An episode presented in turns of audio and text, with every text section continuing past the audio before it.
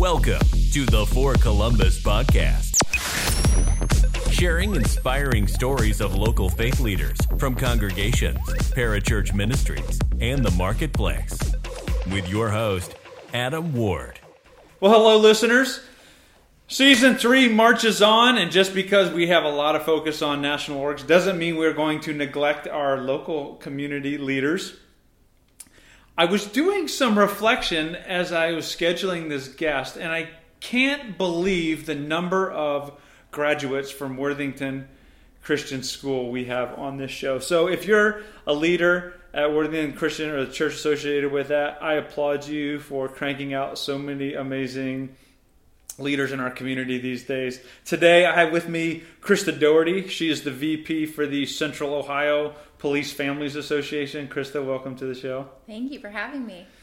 Krista and I go back a few years. Just a little bit. And uh, so I'm really excited to share what she's been working on the past couple of years, what she's doing. She was born at Riverside Hospital, which a couple of our guests have been born at Riverside, and but uh, raised in Delaware, Delaware County, her whole life. Uh, faith was a pretty big part of when you were a kid, right? And then, Yes. But then it like tapered off as you got older. Yeah, we I would say we went to church as a family a lot when I was a kid, but then as we got older, it was kind of just me going to church, which my dad would drop me off and pick me up on a Sunday morning, which was fine, whatever. But uh, going to Worthington Christian School, I'm a lifer all the way through, so I think that kind of instilled me going to church even on my own as a teenager, middle school, and high school. So, yep.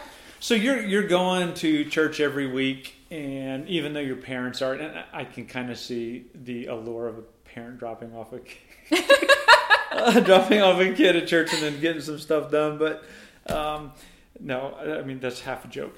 But uh, but then when you graduated high school, something changed because your family life changed, and Yes, the dynamic. My senior year, my so my brother and sister are both older than me, so they had already gotten married and moved out and like moved on and had kids actually. So then my senior year, it's just me left at home, and at that time, my parents decided to separate. We still all lived in the same house together, but until I graduated high school, my dad stayed in the house with us. So after I graduated, at that point, I think it just kind of made me realize that I had a lot of questions about the way I was raised, maybe, and that I had a lot of questions for God. I felt like if my parents were divorcing, which was so against what they had always preached and taught us, then what else was it that just they your whole foundation. yeah, my rocked. foundation was totally rocked. So what else was it that wasn't true or wasn't a lie? Now I wouldn't say, you know, after discussing some of it, like I wouldn't say that I ever walked away from believing in God or believing the way that I believe of like Jesus Christ being Sure. our Savior, but I definitely walked away from and had a short season of me not caring about anything and So you were a club girl for a couple years. I was definitely a club girl for a couple years. you had your fair share of alcohol in that time. I did. I did. That was definitely my coping mechanism in that season and maybe wasn't the best choice, you know, but So a bottle of wine in Dawson's Creek or, or a club somewhere where you could dance. That was it. right, that was me pretty much, right? Now, so your sister saw this from far away, and you, you know, you said that you were using the alcohol to go to sleep. Yeah, right, at that point I had like come out of a really bad breakup and I was just really rough in that season of life and she just saw how how badly I was like suffering and I really was in a deep depression at that time and uh, she kind of reached out and was like, "Listen, you're using alcohol, which means you're using a depressant to try to fall asleep." And she challenged me to instead of using alcohol to go to sleep to pray instead because if i was using a depressant to go to sleep then the next morning i was only going to wake up feeling more depressed Right. And so I maybe had a little bit of conviction over that.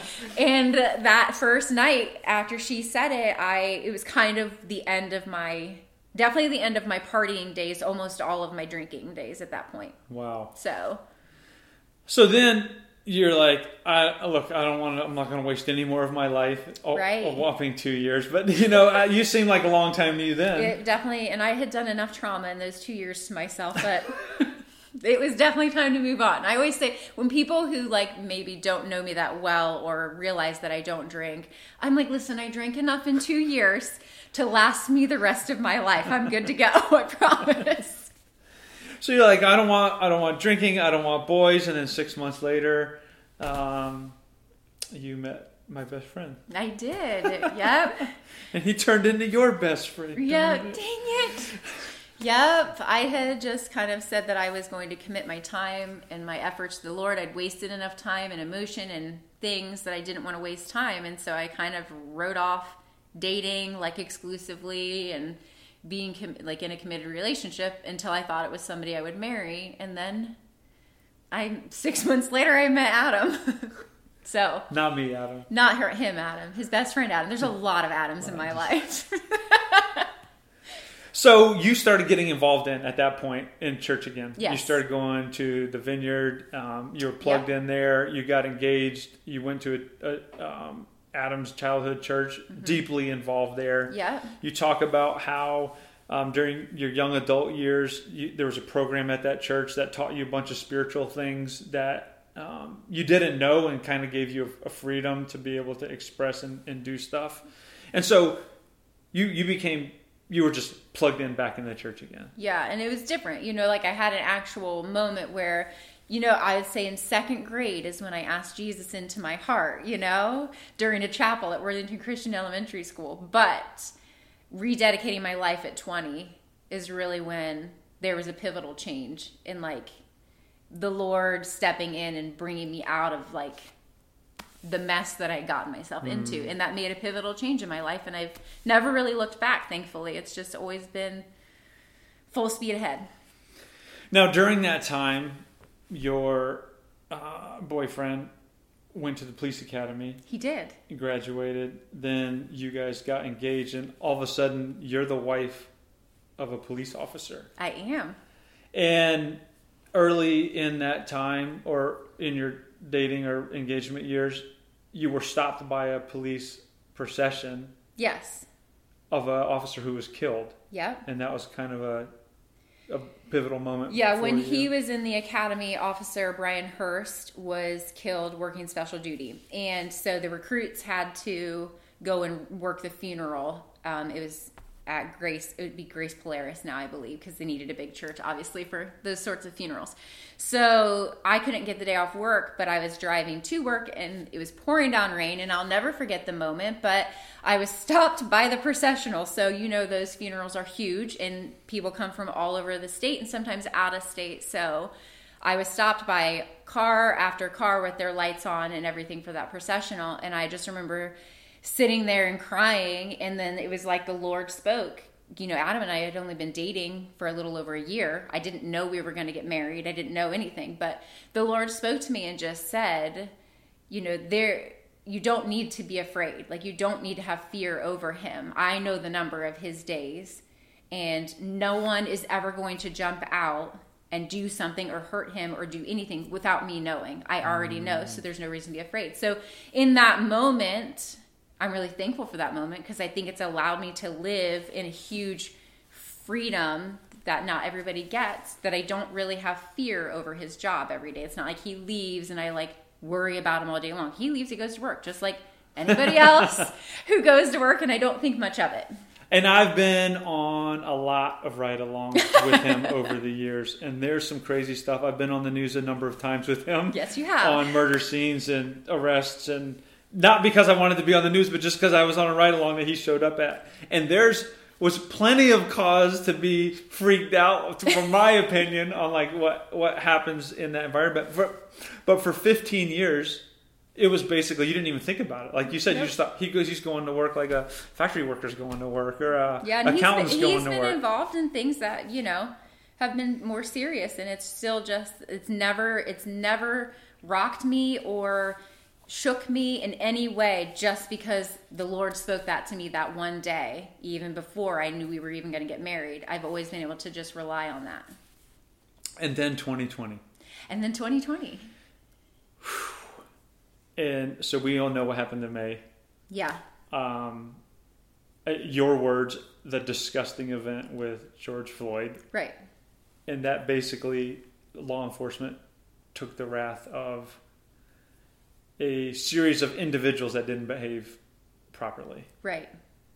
and your world was that kind of shook you guys. Yeah, my world, I would say for the first time, really, it happened a little bit before one other time, but really was like upside down at this level. And I think part of that is just because social media is so fluid now. It's so, everything's so fast, and you see everyone's thoughts, opinions, or they jump on, or everybody thinks everything's true just because they read it on Facebook or Instagram or whatever. So, you know, that was it was a little bit different and I think it was just a different level of backlash on law enforcement than it had been ever since I've been a police wife, which is almost you know, I've been the opposite, not a wife, but the opposite of law enforcement for almost 18 years this year. So, And so, I mean, you guys went through some crazy stuff then with the riots and personal endangerment and to your family and threats against your husband.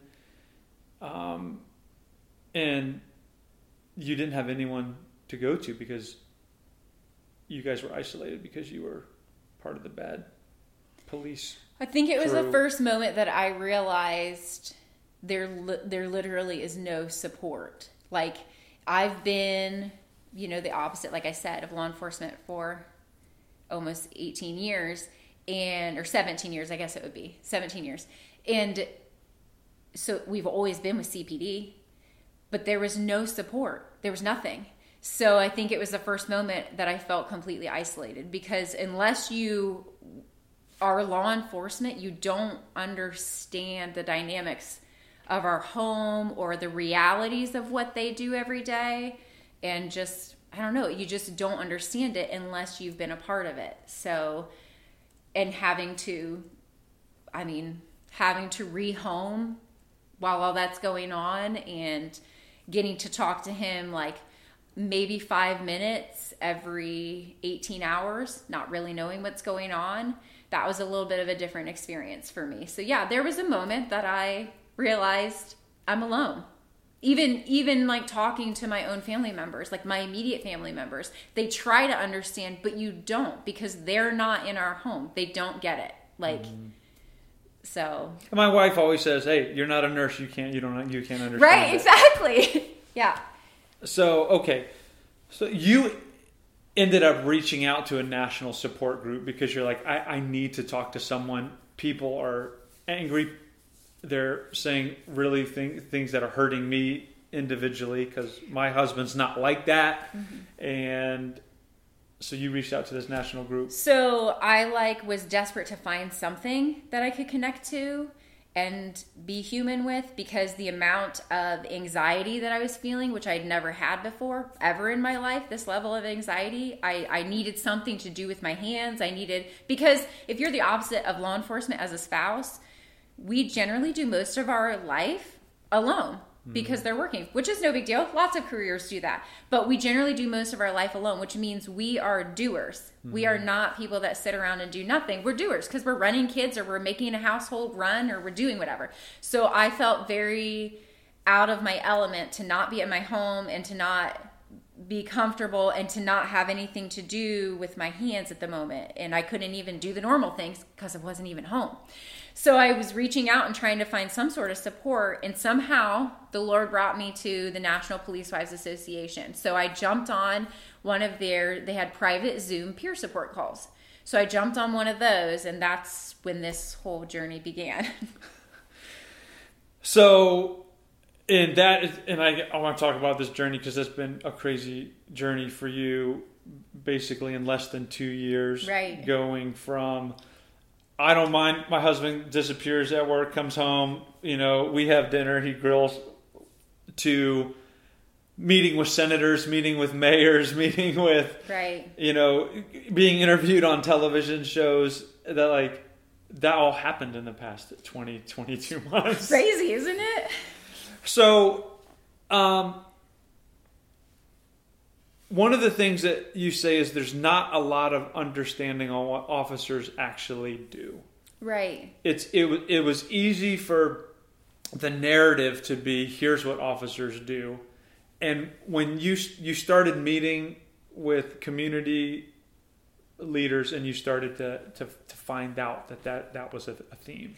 Yeah, we had the opportunity by partnering with the National Police Wives Association and beginning our organization, we had the opportunity to uh, be the voice for law enforcement, but also be like bridging a, building a bridge, basically. So you're not a bunch of angry wives who are right, die hard blue. Right. You're trying to build a bridge. Yes. So that's one of the things that has ruffled the feathers of many people around us who were like, "Oh yes, go do it," when really Jesse and I were the only ones willing to go do it. We tried to pass it off actually a few times, thinking we weren't qualified to Jesse's your president. Jesse is the president. Yes. I met Jesse Burr on the peer support call with National because it was literally crickets when they were like, when Kelly, the national president, said, Who's going to go? When these city leaders call, when we send letters, who's going to go meet with them? And it was like crickets. So I. You opened your mouth. I opened my mouth. No surprise, right? But it was my first time on a call, so I very tentatively opened my mouth and said, "Well, I would, I'd be willing." And I'll never forget Marlene, who was on the call with us from National. She's on their board. She lives in New York. Um, she said, "Don't you hesitate." If you feel called to do this and you feel like you're qualified, then you are qualified and you stand up and you do it. Don't mm-hmm. even hesitate. If you're willing, you're going to do it. So that was really encouraging to me of like, oh yeah, I can do this. So then Jesse and I, who had never met before, who are now like she's my best friend, we began meeting and meeting with national. And so then that led to us be, having the opportunity to meet with the mayor and you know some city council members and a few of the senators and things like that. But now okay so let's go back. After floyd yes. no government official wanted to talk to anybody from the law right, enforcement. They, right. they, they were trying to isolate themselves. We had the defund programs going all over the United States. So th- there wasn't even an opportunity for either side to hear their story behind it. Right. So you you guys, 160,000 members in the national organization, started sending these truth letters to government officials. That's correct. Right? To say, can we just sit down and talk? So Kelly is a big proponent of, who is the president of National, is a big proponent of um, my response is my responsibility. That's what she teaches us. We say it constantly. So it holds us accountable.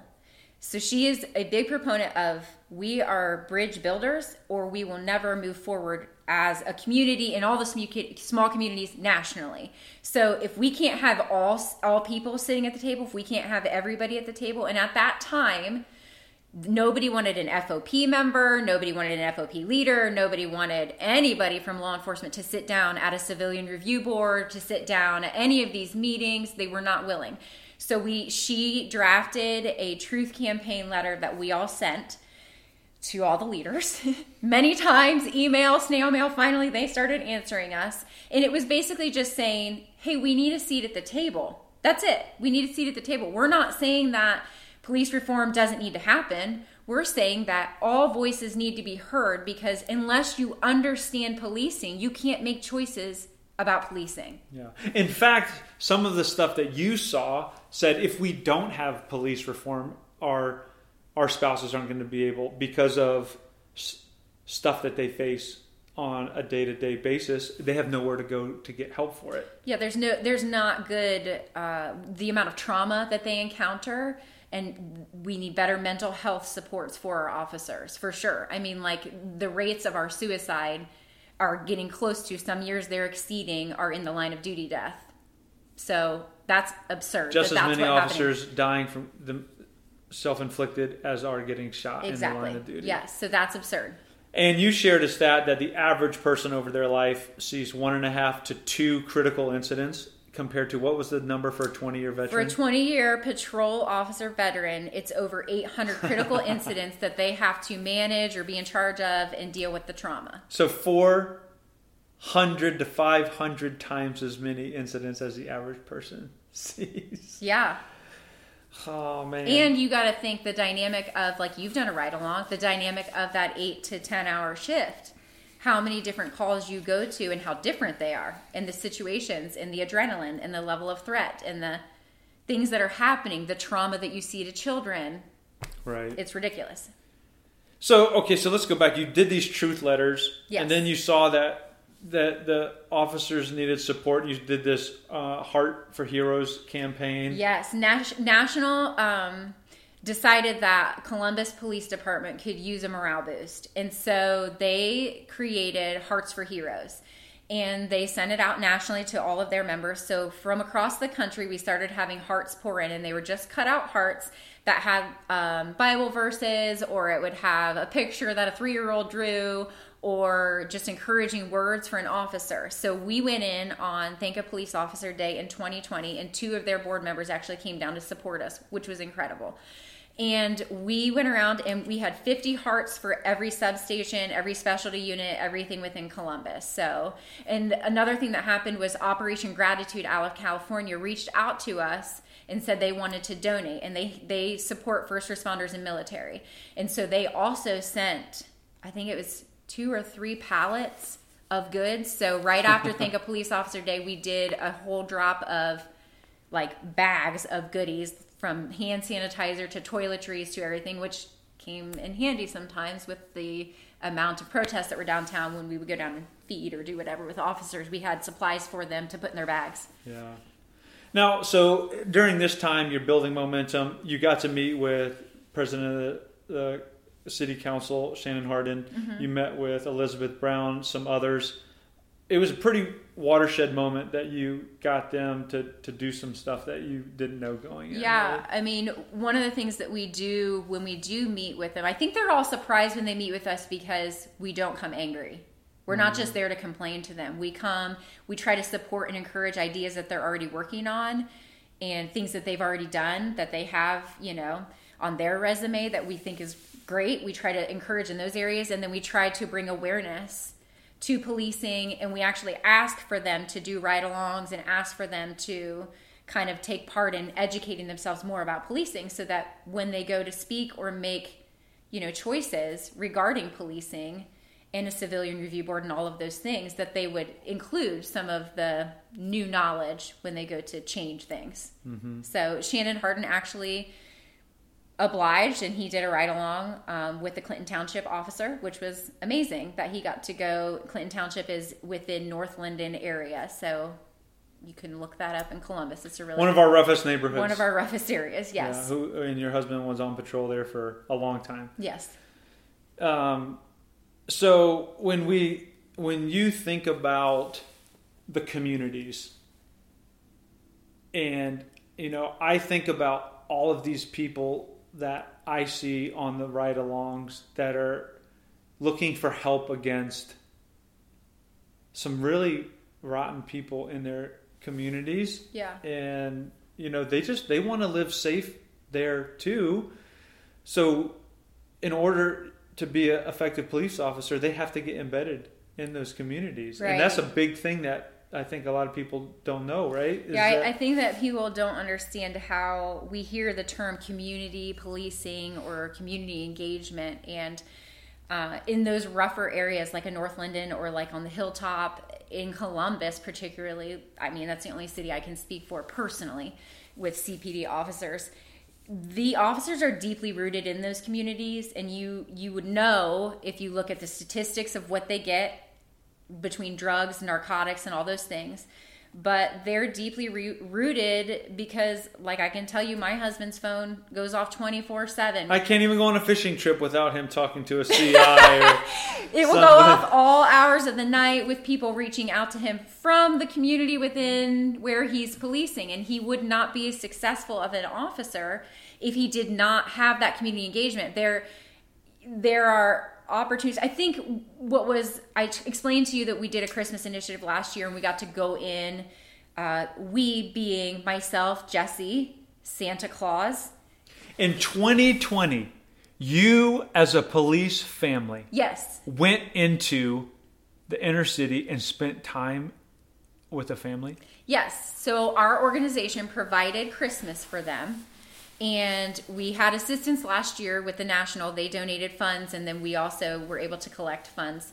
Um, this is one of the things we did. We also worked with a human trafficking home called Grace Haven, which I know you're familiar with.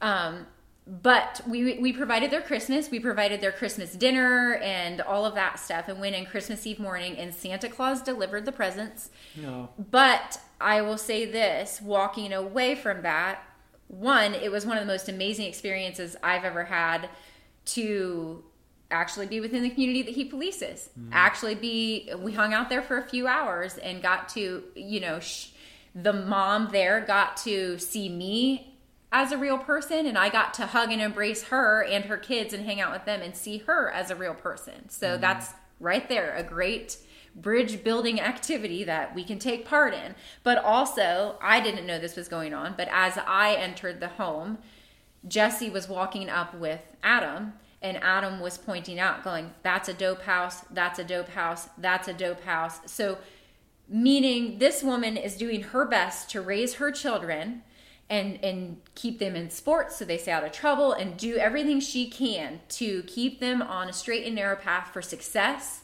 but she's surrounded because of her situation by some really scary not good things mm-hmm. and dope houses and other things going on that she's trying to keep her kids out of that activity not to mention the gun violence that's there in Columbus so Right.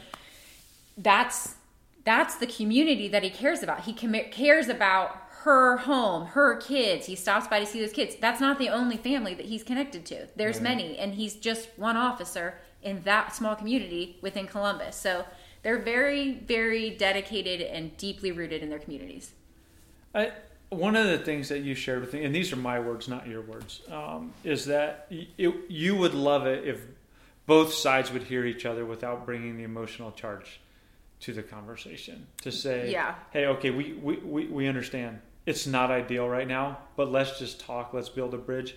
I think one of the things that's so unique about your organization, and although you're not, although you're not a faith-based organization, faith is a big part of each of your board members' lives. Yes, we have four board members and we are all believers. So we do not, again, have a faith based organization, but that doesn't mean that, you know, Jesus isn't leading the pack for us or leading the charge, you know? So our hearts are very deeply rooted in what the Holy Spirit can do here just because we're willing to be loving and Christ like and extend in that way instead of just extending as a police wife, you know?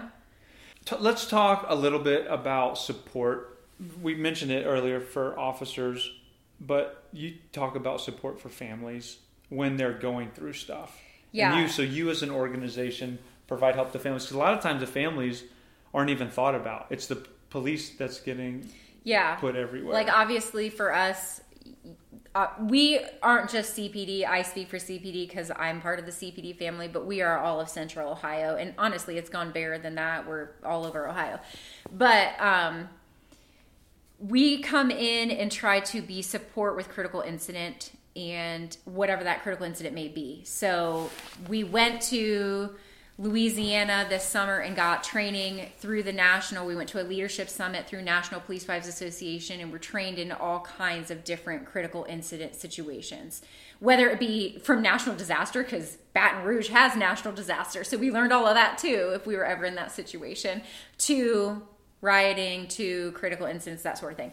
So, one of the things that we do is if there is an officer that is killed in the line of duty, then we will go and support that family. We had that happen recently. We had a, an officer in Nelsonville that they had never had an in the line of duty death. She had no idea how to manage any of it. The department had no idea how to manage any of it because there's only 13 officers there. So Jesse has been a great liaison to go down and support her. We just met with her last weekend to give her some Christmas things because they didn't have enough for Christmas. So she's mm-hmm. just trying to cover all of that.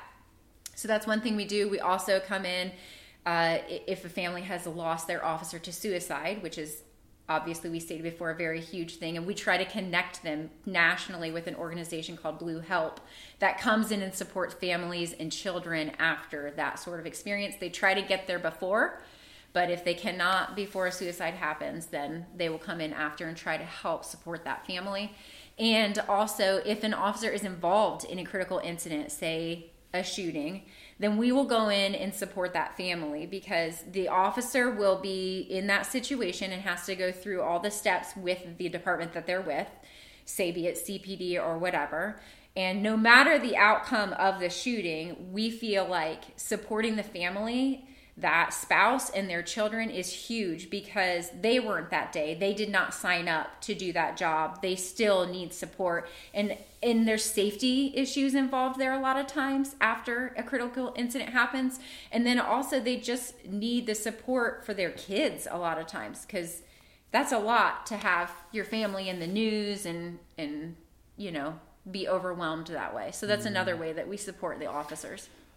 Man, if you haven't been or heard this side, you know, of conversation from a police family member's perspective and some of the stuff that goes on, it's it's easy not to know what's happening. And you know, I asked you before the interview, what would you what would be considered utopia? And you talked about if we could just get more families engaged in community and a conversation, so that the narrative um, is isn't being controlled by outside forces, that that would be really good for you. What what is something that leaders could do right now that would be helpful to what your what you guys work towards? Um for us as an organization, you know, we're looking for opportunities to be able to serve.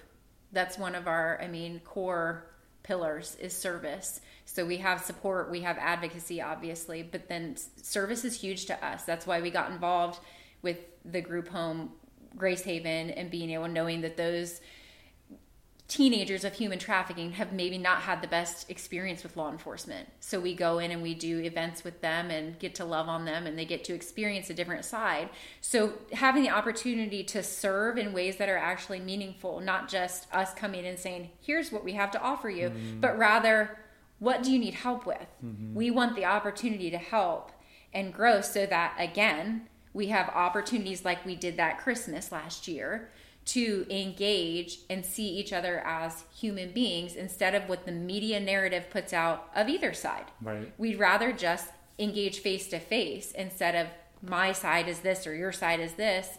Let's just love one another as human beings right mm now. Let's just, you know, connect and help kind of lift one another up so that there is success in those communities.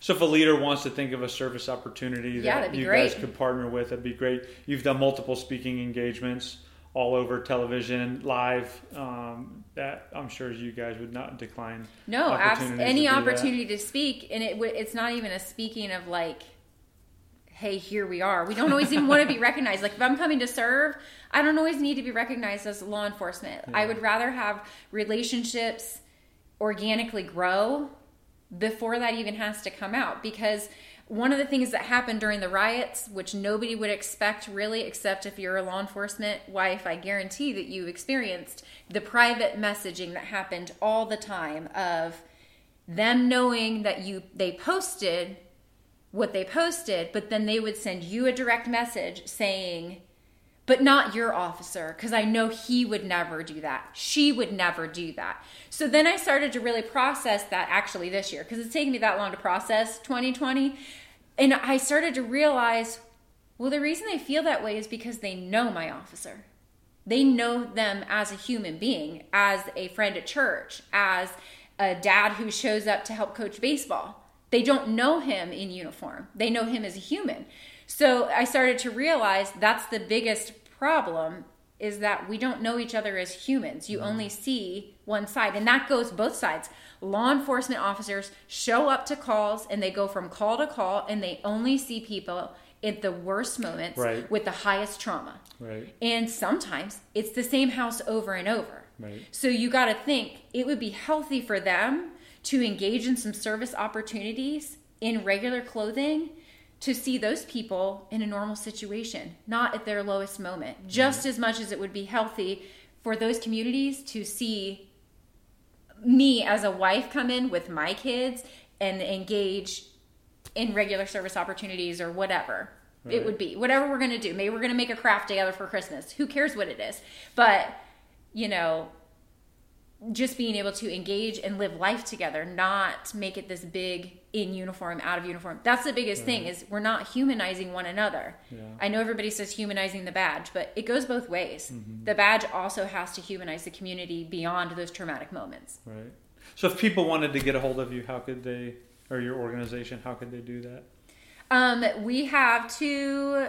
We have a public Facebook page that you can like and go to, and you can message us through that anytime. If you are law enforcement uh, supporter or family member, there's two different uh, private pages. Family members, meaning you could be a spouse, an adult child, or a mom and dad and you of law enforcement and you can be part of that and we do peer support calls and do all kinds of different sometimes we do bible studies just depends and then the supporters page is a private group but it has like over a thousand people in it that just you know if you want to know what's going on that we're doing or how you can engage or donate to what we're doing because of course we have huge christmas initiatives and things you can find us there. We're working on a website right now so eventually that'll be coming but again we're such a baby organization it's one step at a time. Well i can't imagine having an organization like this that didn't have faith-based leaders running it on biblical principles and actually doing things that Christ advocated for when he walked on the earth. So, for you and Jesse and the other women that are leading this, thank you. And I know you're just wanting to make our city better. Uh, our officers want to make our city better. So, thank you for your work and thank you for being on the show today. Yeah, thank you so much for having me. Thank you for listening. Please subscribe and share this podcast with your friends. Also, rating and reviewing us on iTunes helps get the word out.